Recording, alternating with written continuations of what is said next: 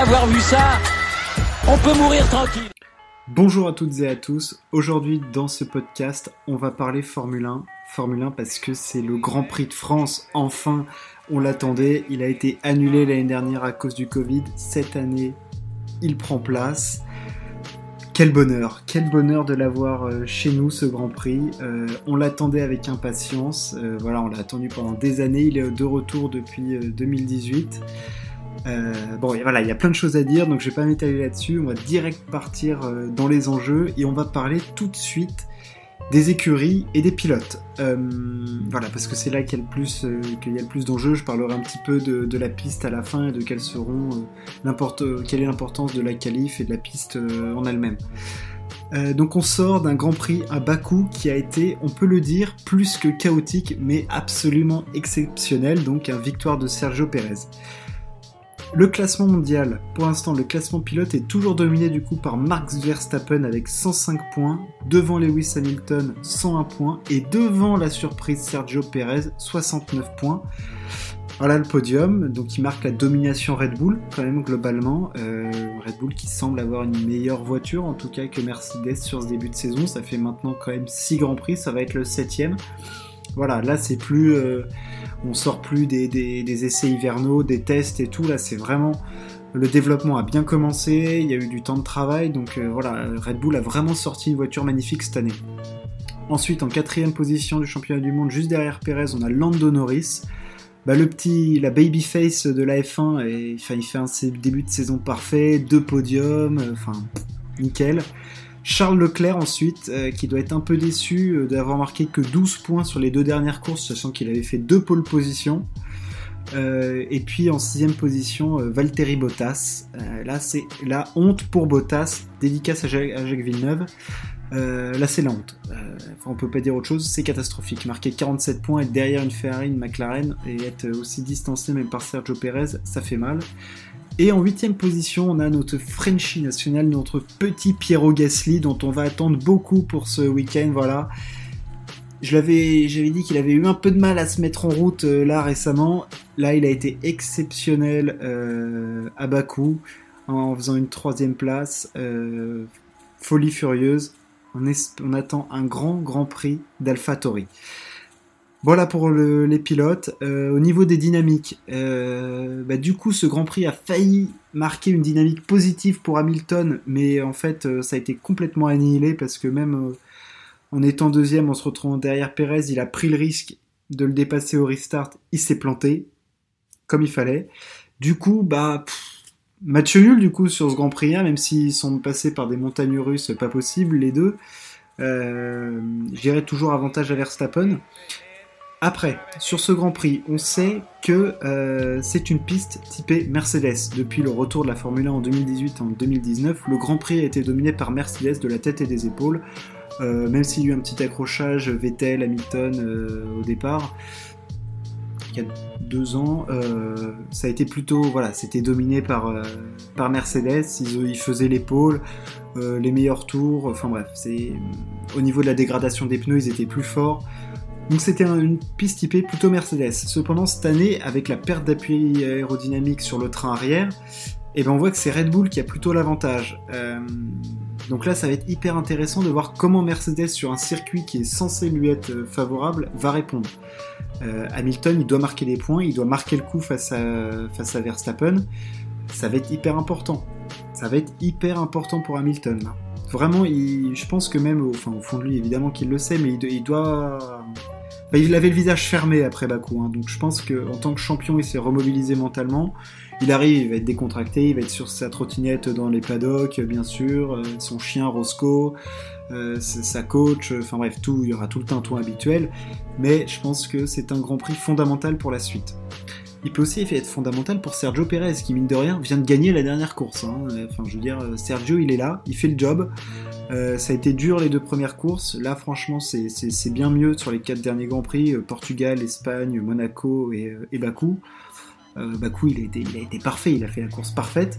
donc, toujours dans ce rôle, bien sûr que c'est l'équipier de Max Verstappen, mais s'il peut être l'équipier plus plus qu'il a été à Bakou, ah bah là ça change la donne parce que Bottas a l'air d'être tellement dans le fond de ses chaussettes, euh, voire même plus, que si euh, Red Bull se retrouve à, avoir, pouvoir réaliser des stratégies à deux contre 1 face à Mercedes, et ben là la donne c'est pas la même. C'est absolument pas la même chose. Voilà pour les écuries, euh, les deux tops écuries. On va passer maintenant au duel McLaren-Ferrari. Ferrari semble avoir un peu le dessus. je pense que Ferrari a fait un meilleur châssis. Euh, de toute façon, ils ont fait deux pôles sur les deux derniers Grands Prix. Donc euh, voilà, tu fais pas des pôles euh, si t'es une charrette. Donc, Ferrari semble bien lancé. Ils n'ont pas pu capitaliser du tout à fond sur les deux dernières courses, alors qu'ils avaient une voiture qui était vraiment top.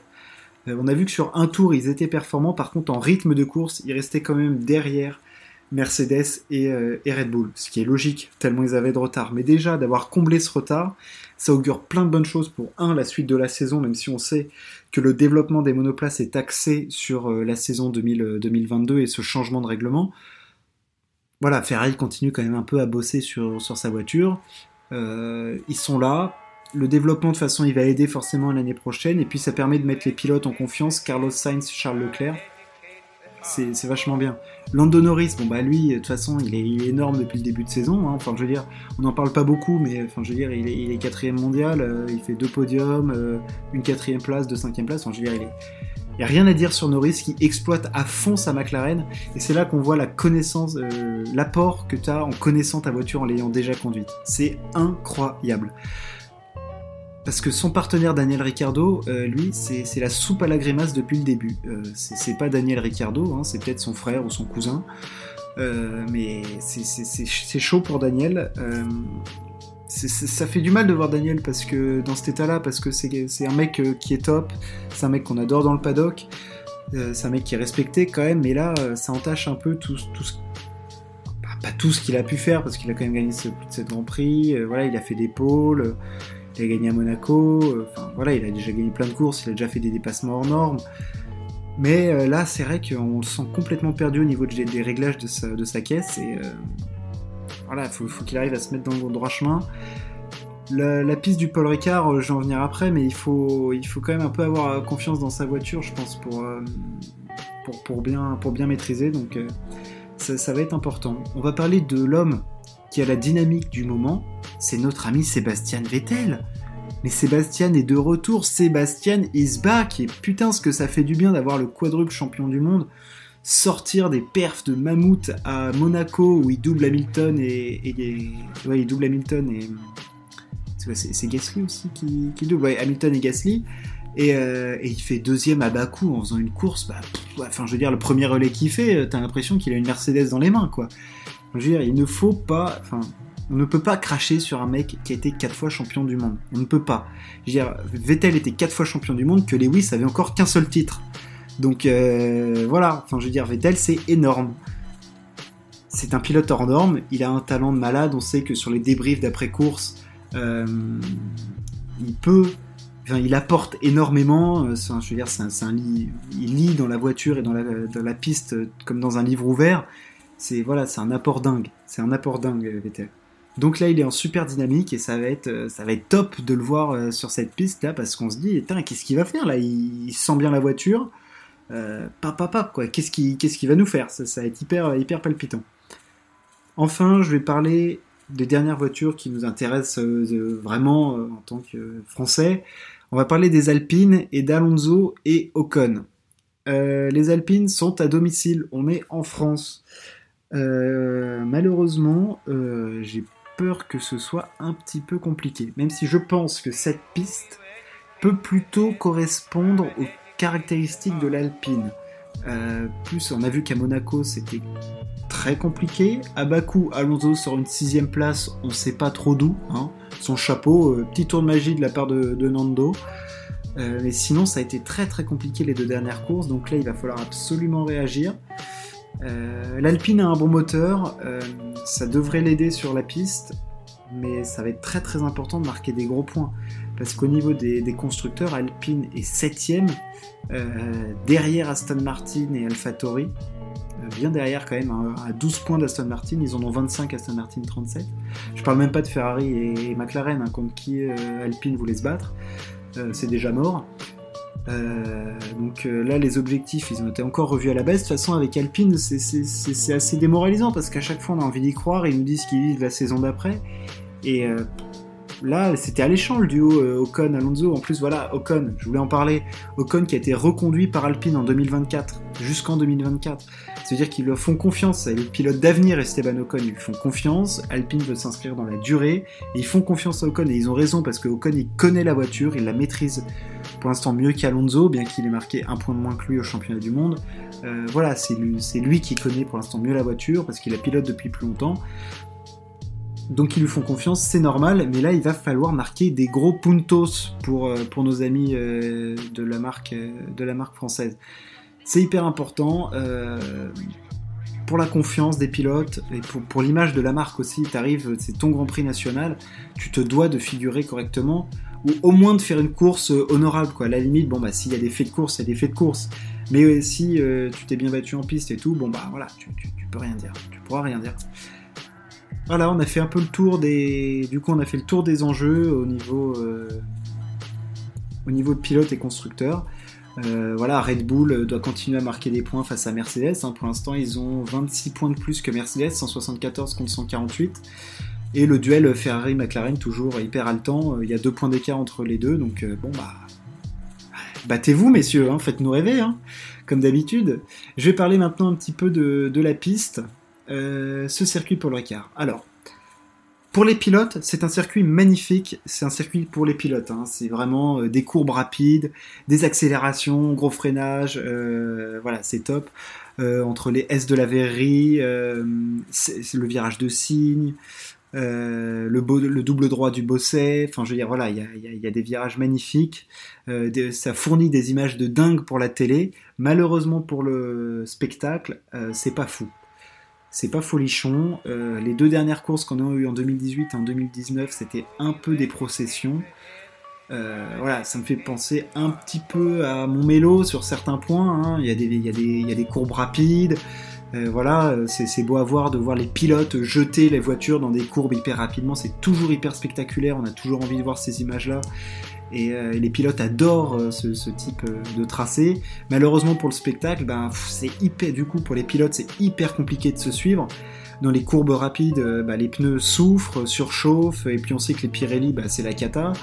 Donc non, c'est pas génial à voir, mais la piste est, magnifique. Il va y aussi y avoir quelque chose à, voir au niveau de la FIA et tout, c'est comment ils gèrent les euh, limites de piste. On sait que depuis le début de la saison, c'est euh, comique quand même ce qui se passe au niveau des limites de piste. Ça change à peu près à toutes les séances, que ce soit les séances d'essai libre, de qualif ou même en course. On l'a vu à Bahreïn avec Hamilton euh, et les limites de piste.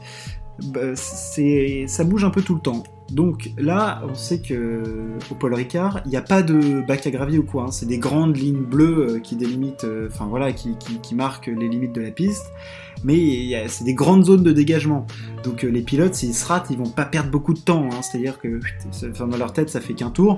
C'est pas je court-circuite le, bazar et puis euh, je me remets direct sur la piste.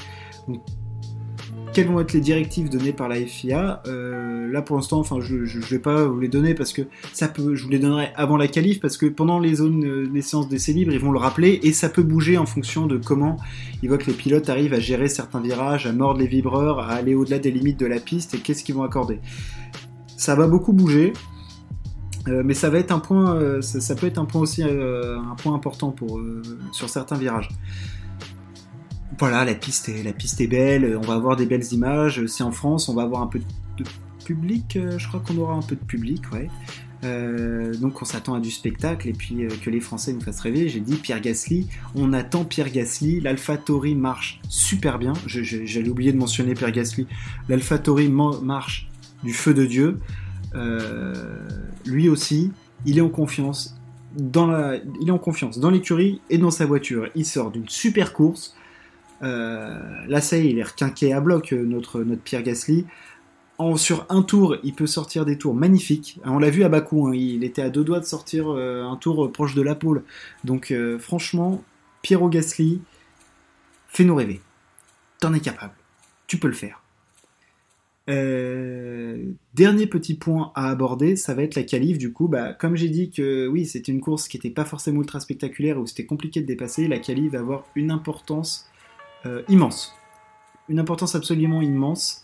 voilà, celui qui fait la pole bah, aura forcément l'avantage. En plus, jusqu'au premier virage, il y a une distance qui est honnête, mais c'est tenable. Euh, quoique c'est plutôt long, donc il va falloir. Non, la pole, mais la pole est quand même, euh, était quand même assez importante. Lewis, donc du coup, a remporté les deux dernières courses sur le Paul Ricard. Donc c'est une piste qui lui convient bien, qui convient, qui convient bien à la Mercedes. Euh, voilà, c'est une piste linéaire où il faut de l'appui. donc voilà, Mercedes, logiquement, bah, ils, savent faire.